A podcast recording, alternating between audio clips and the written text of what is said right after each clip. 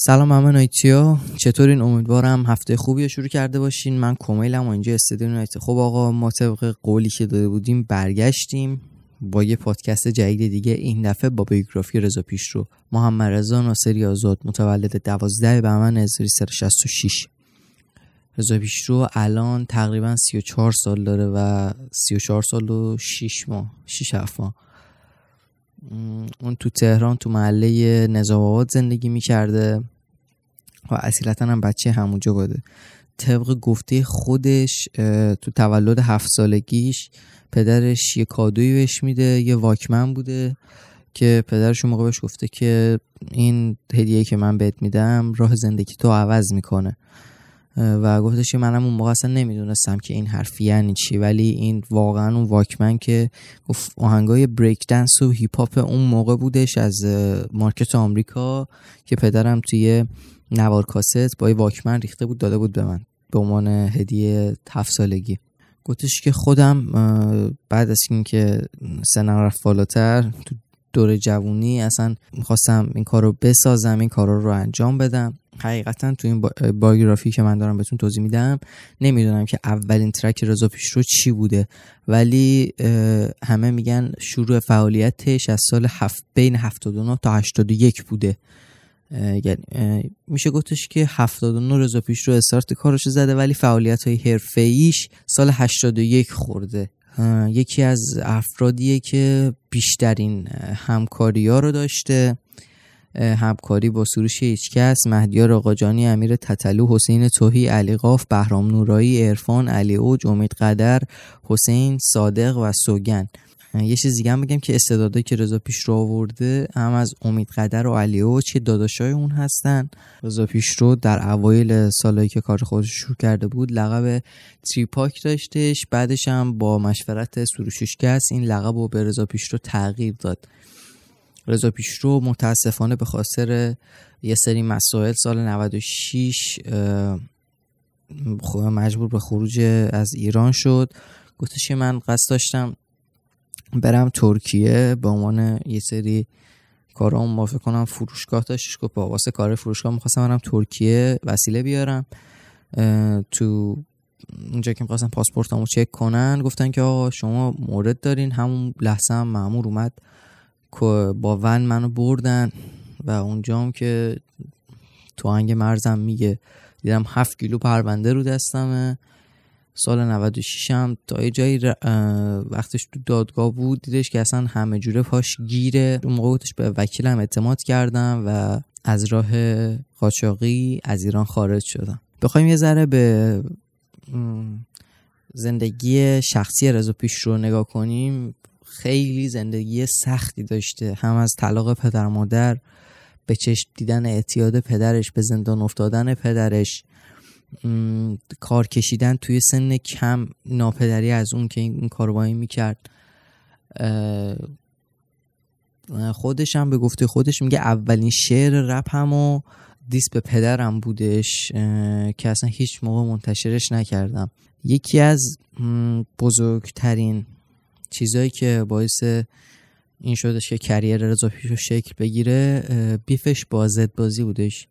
جریان درگیری رضا پیشرو با زدبازی از این داستان شروع شدش که حتی به گفته خودشون اینا با هم دوست بودن. قبل از اینکه این مشکلات پیش بیاد یکی از رفیقای رضا پیشرو تو جمعی که نشسته بودن زنگ میزنه به سامان ویلسون و میخواد که نظرش راجع به رضا پیشرو بدونه. سامان ویلسون اونجا یه حرفی میزنه که به مذاق رضا پیشرو خوش نمیاد و رضا پیشرو هم تو اون سال هشتاد و پنج دیسترک اثر منفی رو میده که اصلا هنجار شکن ترین دیس رپ فارسی بودش. این قشنگ کریر سامان ویلسون که زنگ زده بودن بهش و فوش و فوشکاری شده بود تو اون دیس. بعدش هم که سامان ویلسون که اصلا نخون بعد اون دیسترک اعضای زدبازی که اصلا به غیر از سیجل همه این موضوع رو تکذیب کردن که سر رضا پیشرو نبوده. مثلا فقط سیجل میگفتش آره سر داستان رضا پیشرو بوده که دیگه نخونده، ولی هیدن هیدن ام جی جی جی و این سه نفر میگفتن نه اصلا داستان سر این نبوده که دیگه نمیخونه. بعد خیلی سالم که سامان ویلسون برگشت که همین یه سال دو سال اخیر بودش دوباره شروع کرد، چهارده سال پانزده سال نبود تو رپ فارسی.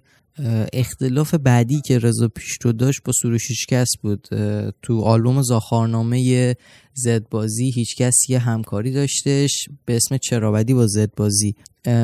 این ترک هم باعث شدش که رضا پیشرو کینه به دل بگیره از سروش هیچکس.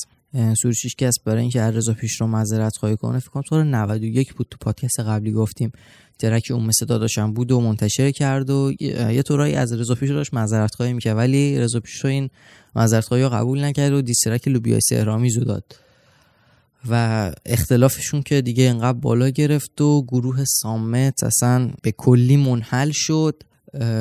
پیشرو هیچکس بعد نه سال فکر کنم، نمیدونم چه سالی، ولی اونطوری که من مطالعه کرده بودم نه سال بعد با هم توی ترکیه ملاقات داشتن. بعد از اینکه مشکلاشون برطرف شد، رضا پیشرو به گفته خودش یکی از کسایی بوده که تونسته فلوهای استاندارد ترین فلوها رو وارد رپ فارسی کنه. گفت خودش اینطوری تعریف میکنه، میگفتش که به طوری که حتی اگه یه آمریکایی هم کارهای منو گوش بده میتونه طرفدار من بشه اگه واقعا فلوشناس باشه.